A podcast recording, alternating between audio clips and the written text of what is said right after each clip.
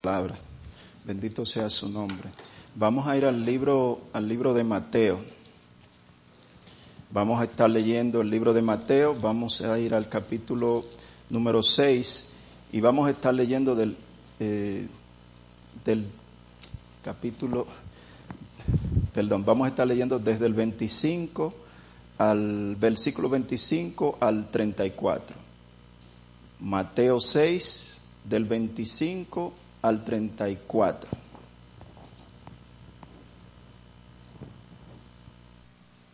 Por tanto os digo, no os afanéis por vuestra vida, qué habéis de comer o qué habéis de vestir, ni por vuestro cuerpo, qué habéis de vestir. ¿No es la vida más que el alimento? ¿Y el cuerpo más que el vestido? Mirad las aves del cielo que no siembran, ni ciegan, ni recogen en graneros, y vuestro Padre Celestial las alimenta. ¿No valéis vosotros mucho más que ellas? ¿Y quién de vosotros podrá, por mucho que se afane, añadir a su estatura un codo? Y por el vestido, ¿por qué os afanáis?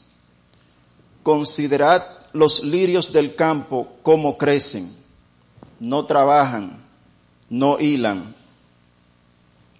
Pero os digo que ni aun Salomón con toda su gloria se vistió así como uno de ellos. Y si la hierba del campo, que hoy es y mañana se echa en el horno, Dios la viste así, ¿no hará mucho más a vosotros, hombres de poca fe?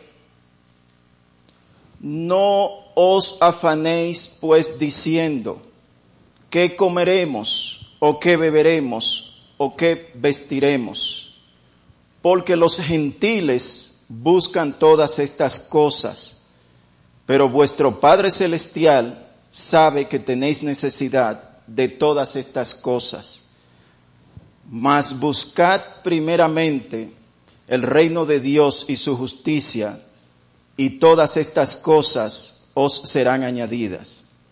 Así que no os afanéis por el día de mañana, porque el día de mañana traerá su afán, basta a cada día su propio mal. Vamos a orar. Gracias Señor por tu palabra. Gracias, Padre, por este precioso día, por tu amor, por tu misericordia. Permite, Señor, que esta palabra nosotros podamos aplicarla en nuestras vidas. Quítanos cualquier distracción, cualquier preocupación. Ayúdanos a mantenernos enfocados en tu santa palabra. Aquellas personas que nos visitan, si hay alguna persona que no conoce, que no te conoce, Señor, que venga en arrepentimiento y fe a nuestro Salvador nuestro Señor Jesucristo. Amén. Se pueden sentar mis hermanos y amigos que nos visitan.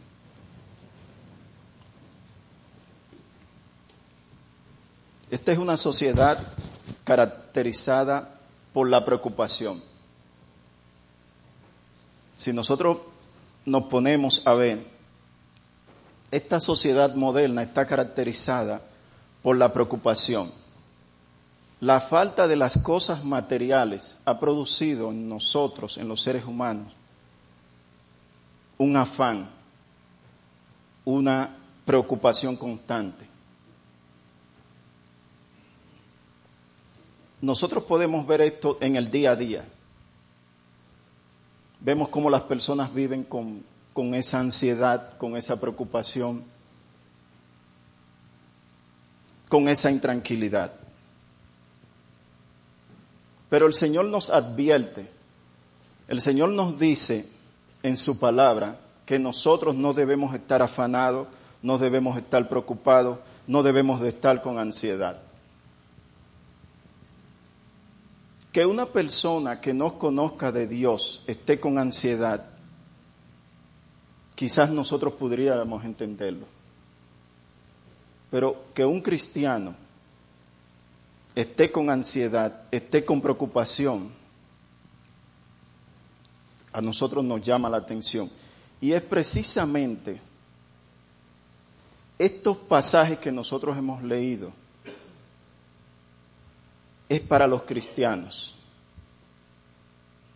Y yo le voy, en el transcurso de la predicación, yo le voy a mostrar por qué yo estoy diciendo, o por qué la Biblia, básicamente la Biblia, dice que estos pasajes son para los cristianos.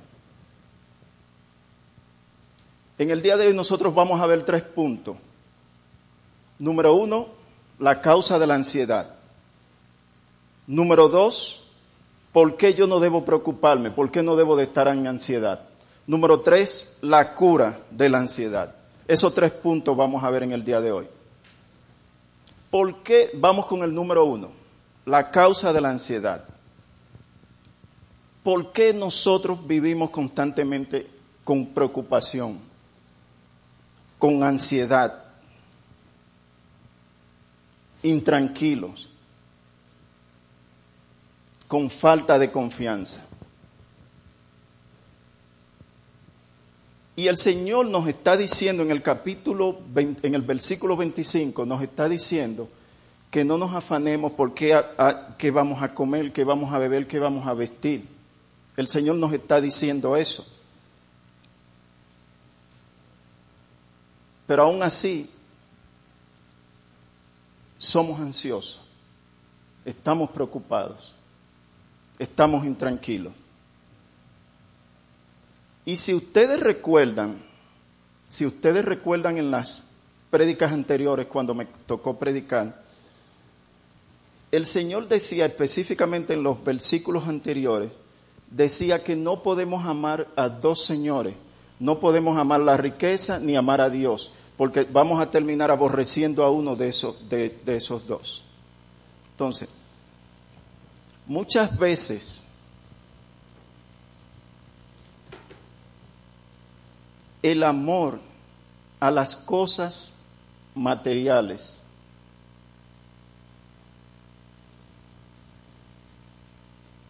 El amor a las cosas materiales.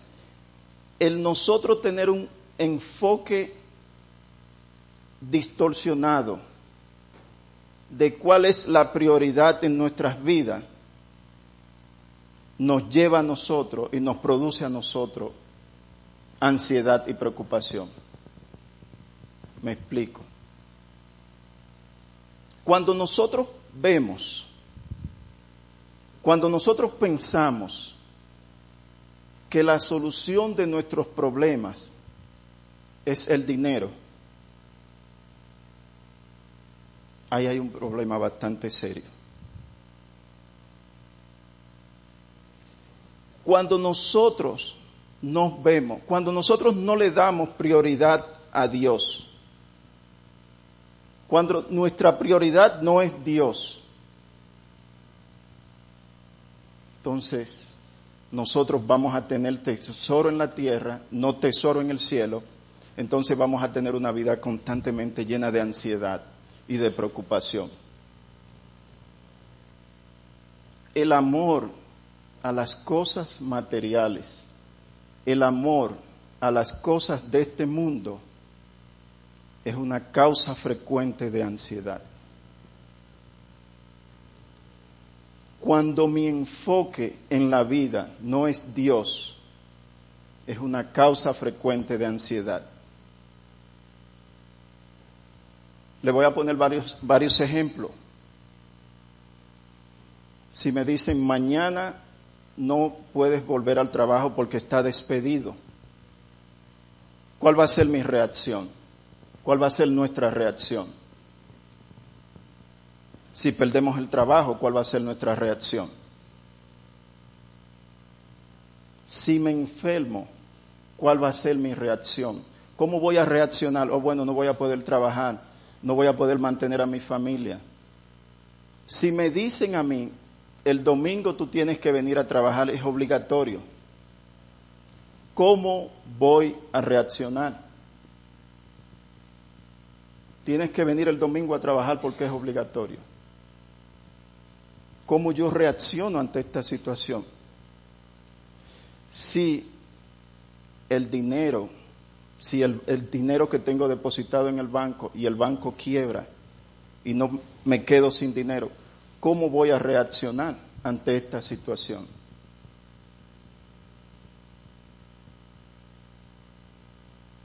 Muchas veces nosotros depositamos nuestra confianza en algo en lo cual no deberíamos de depositar la confianza. Depositamos nuestra confianza en el dinero. Depositamos nuestra confianza en las cosas materiales. Depositamos nuestra confianza en las cosas terrenales. Y cuando nos sentimos con cierto bienestar económico, nos sentimos tranquilos. Y eso inclusive en el pueblo de Dios.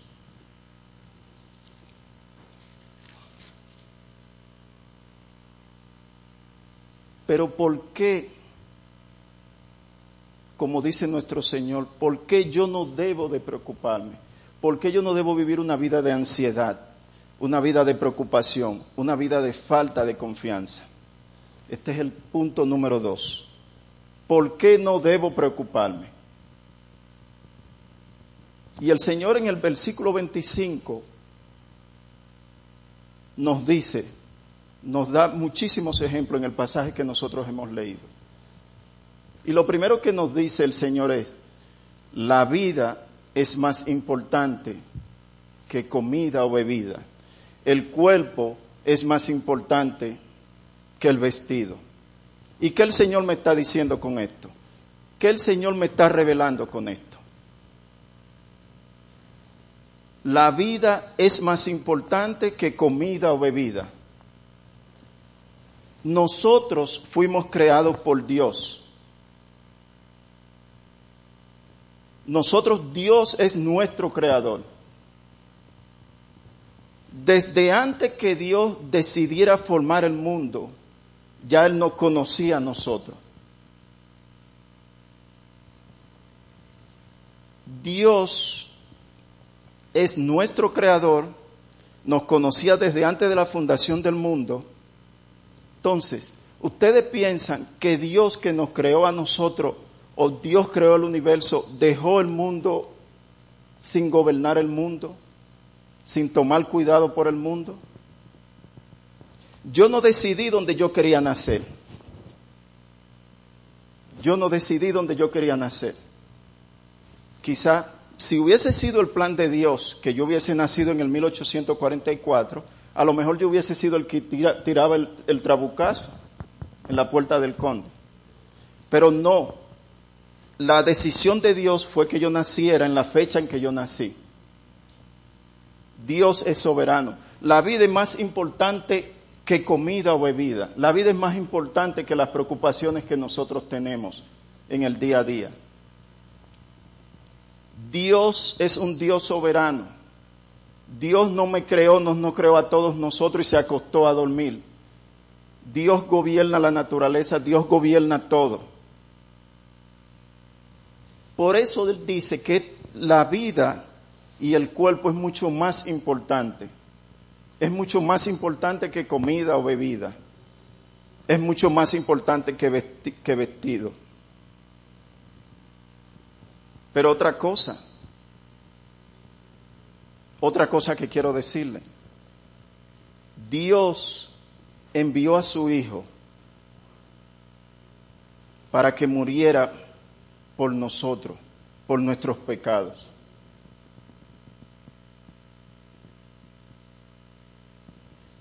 Dios enviara a su Hijo, que es Dios también, para que nosotros muriera, para que y muriera murió él por nuestros pecados. Y nosotros nos estamos preocupando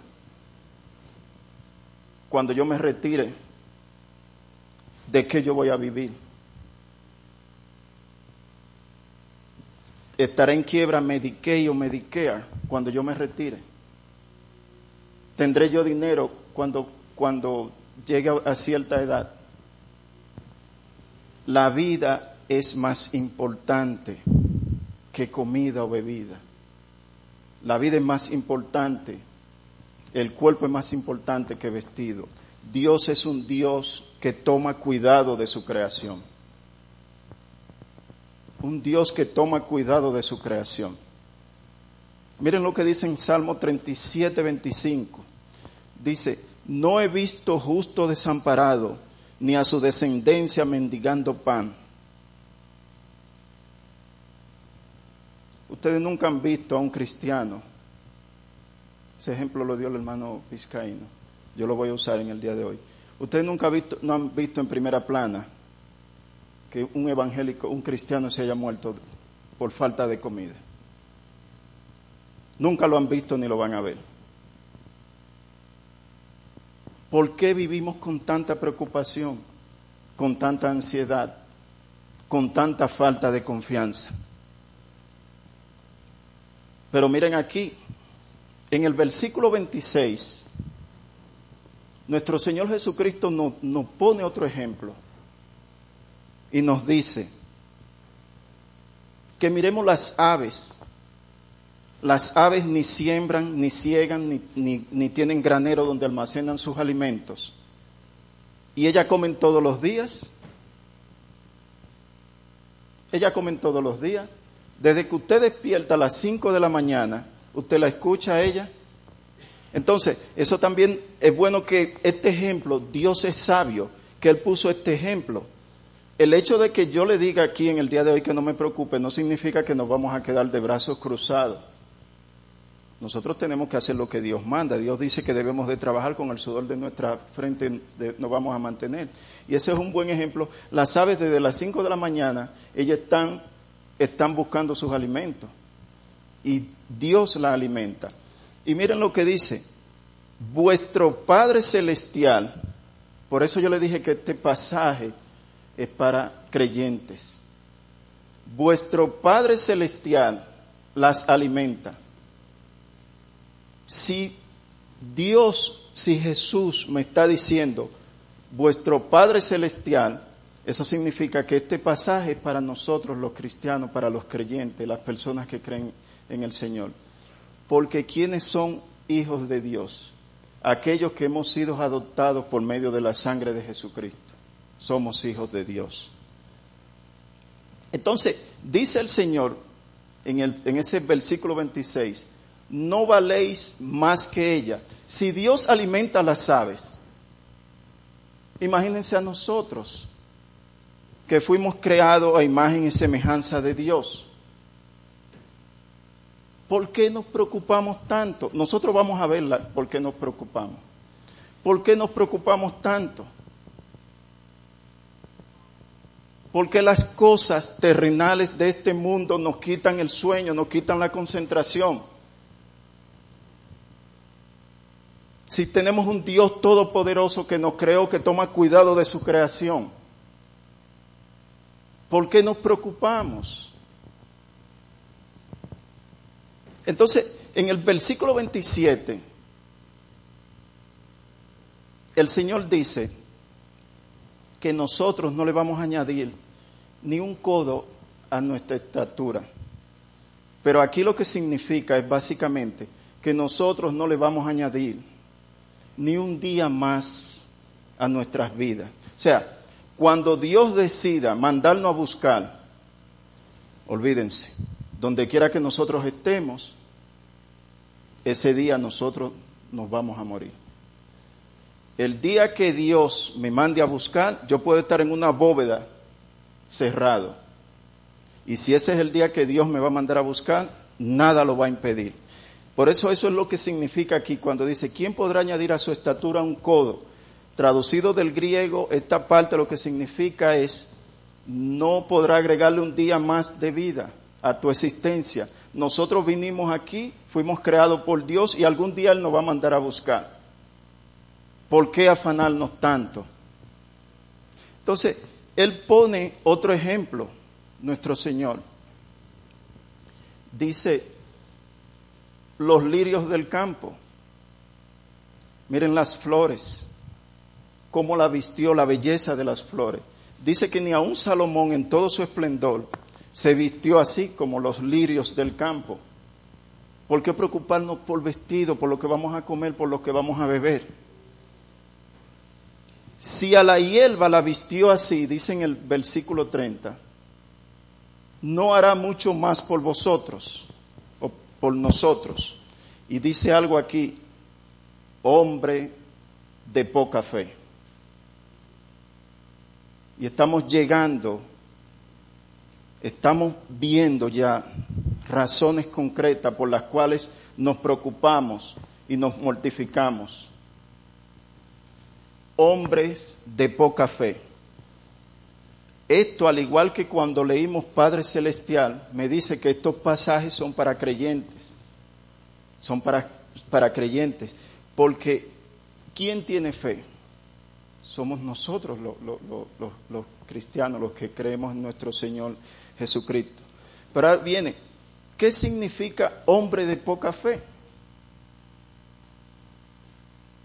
Mi Señor dice, hombres de poca fe significa que tiene una fe reducida. Una fe reducida. Y hay una, la forma como lo definió el pastor Martin Lloyd Jones me pareció interesante y por eso se lo voy a mencionar aquí.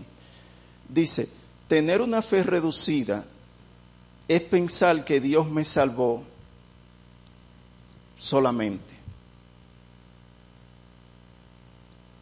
Y pensar que Dios no tiene control, no tener una postura bíblica de, del Dios de la Biblia.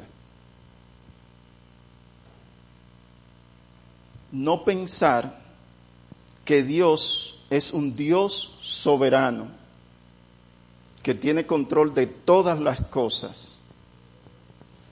Desde la fundación del mundo, desde antes de la fundación del mundo, Dios sabía que en el día de hoy yo iba a predicar de este tema.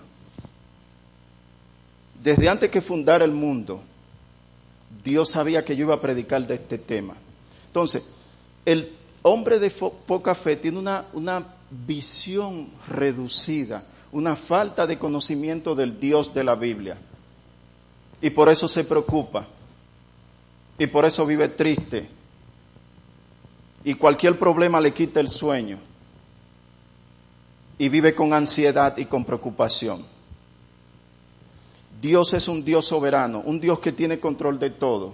Si Dios alimenta a las aves, no me va a alimentar a mí, no nos va a alimentar a nosotros, que fuimos creados imagen y semejanza de Dios, que envió a su Hijo a que muriera por nuestros pecados, a que muriera por los pecados de la iglesia, por los pecados de los que han de ser salvos.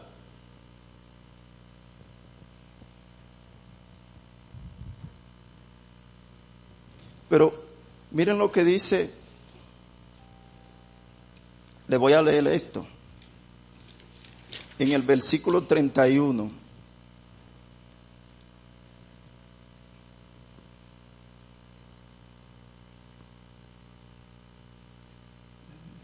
El 32, perdón, dice, porque los gentiles buscan todas estas cosas pero vuestro Padre Celestial sabe que tenéis necesidad de estas cosas. Cuando dice aquí los gentiles buscan todas estas cosas, se está refiriendo a los no creyentes, a los que no conocen de Dios. ¿Qué dice este pasaje, este versículo? En buen dominicano las personas que no conocen de Dios, que no creen en Dios, viven con estas preocupaciones. Y la segunda parte de ese versículo dice, pero vuestro Padre Celestial sabe que tenéis necesidad de estas cosas.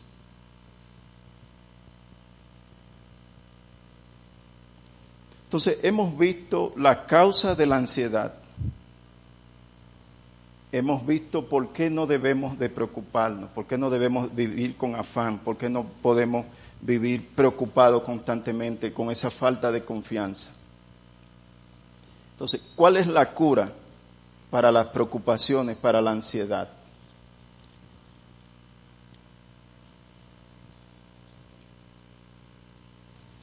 La cura está en el versículo 33. Dice, mas buscad primeramente el reino de Dios y su justicia, y todas estas cosas os serán añadidas.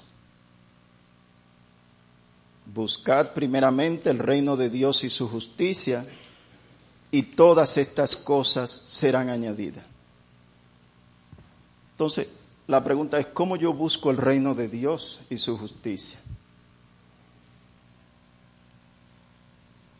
¿Y cómo esto se va a reflejar en mi vida? El reino de Dios y su justicia yo lo busco estudiando su palabra, estudiando la Biblia,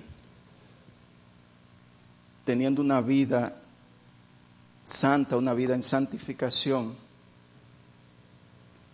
predicando su palabra, predicando a mis familiares, a mis amigos, a las personas que yo conozco, leyendo día a día su palabra y reflexionando en ella. Entonces, cuando yo hago esto, cuando yo mi prioridad no son las cosas terrenales de este mundo, no son las cosas pasajeras de este mundo, sino que mi prioridad son las cosas de Dios. Cuando yo no hago tesoro en la tierra, sino que hago tesoro en el cielo. ¿Cómo se va a reflejar esto? ¿Cómo se va a reflejar en mi vida? Que cuando a mí me dicen, tú tienes que trabajar el domingo, le digo, espérate, el domingo es el día del Señor como hizo un miembro de, nuestra congregación, que le dijeron, tú tienes que trabajar el domingo, y ella dijo, no, yo el domingo voy a la iglesia. Cuando llega cualquier situación difícil en mi vida, cualquier situación difícil que llegue, por difícil que llegue en mi vida, yo no me afano, no me produce ansiedad, no estoy preocupado, porque mi confianza es el Señor mi confianza es Dios. Cualquier situación que llegue en mi vida, mi confianza es Dios. Yo voy a descansar en Dios. Él es mi todo, Él es mi soporte. Voy a dar una pequeña conclusión y voy a, voy a dar unos cuantos puntos de aplicación.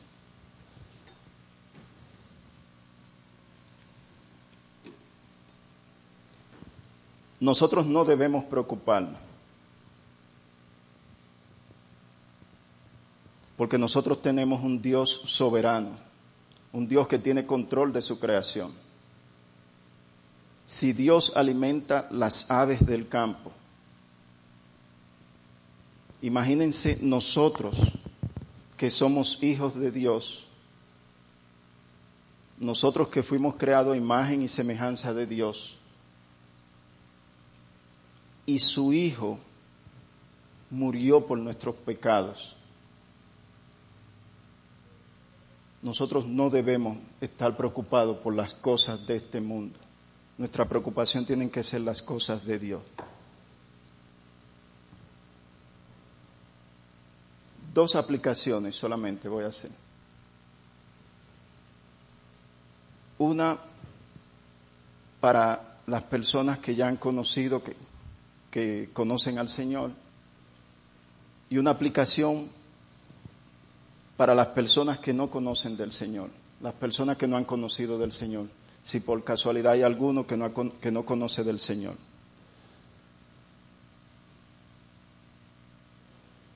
Hermanos, si nosotros nos estamos preocupando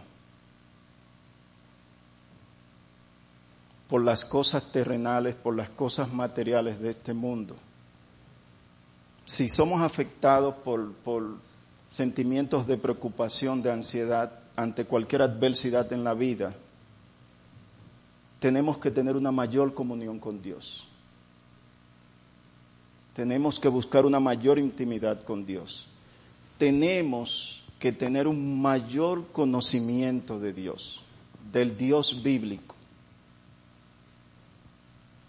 Tenemos que conocer el, reino de Dios, tenemos que hacer tesoro en el cielo. Si nosotros tenemos, si estamos teniendo ese problema de ansiedad, de preocupación, miren cómo el Señor dice, hombres de poca fe. Tener una mayor comunión con Dios, buscar más a Dios. Las personas que no visitan, que no conocen de Dios, que no han conocido del Señor. Tú también vives en ansiedad y preocupación. Y es mucho más difícil, es imposible, sin Dios, enfrentar la ansiedad, la preocupación, los afanes de la vida. Es nuestro deseo como iglesia y está en nuestras oraciones que si alguien nos está visitando y no conoce al Señor, que venga en arrepentimiento y fe, porque solamente en Jesucristo hay salvación. Solo en Cristo hay salvación.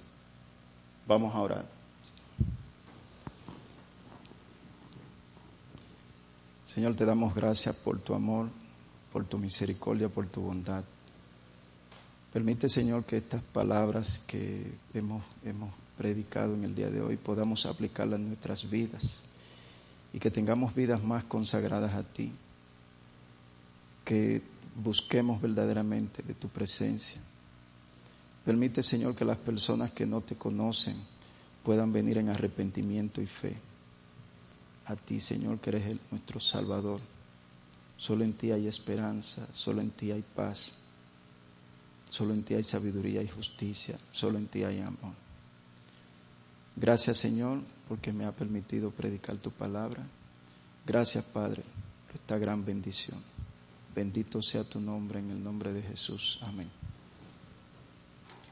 Están en la escuela bíblica.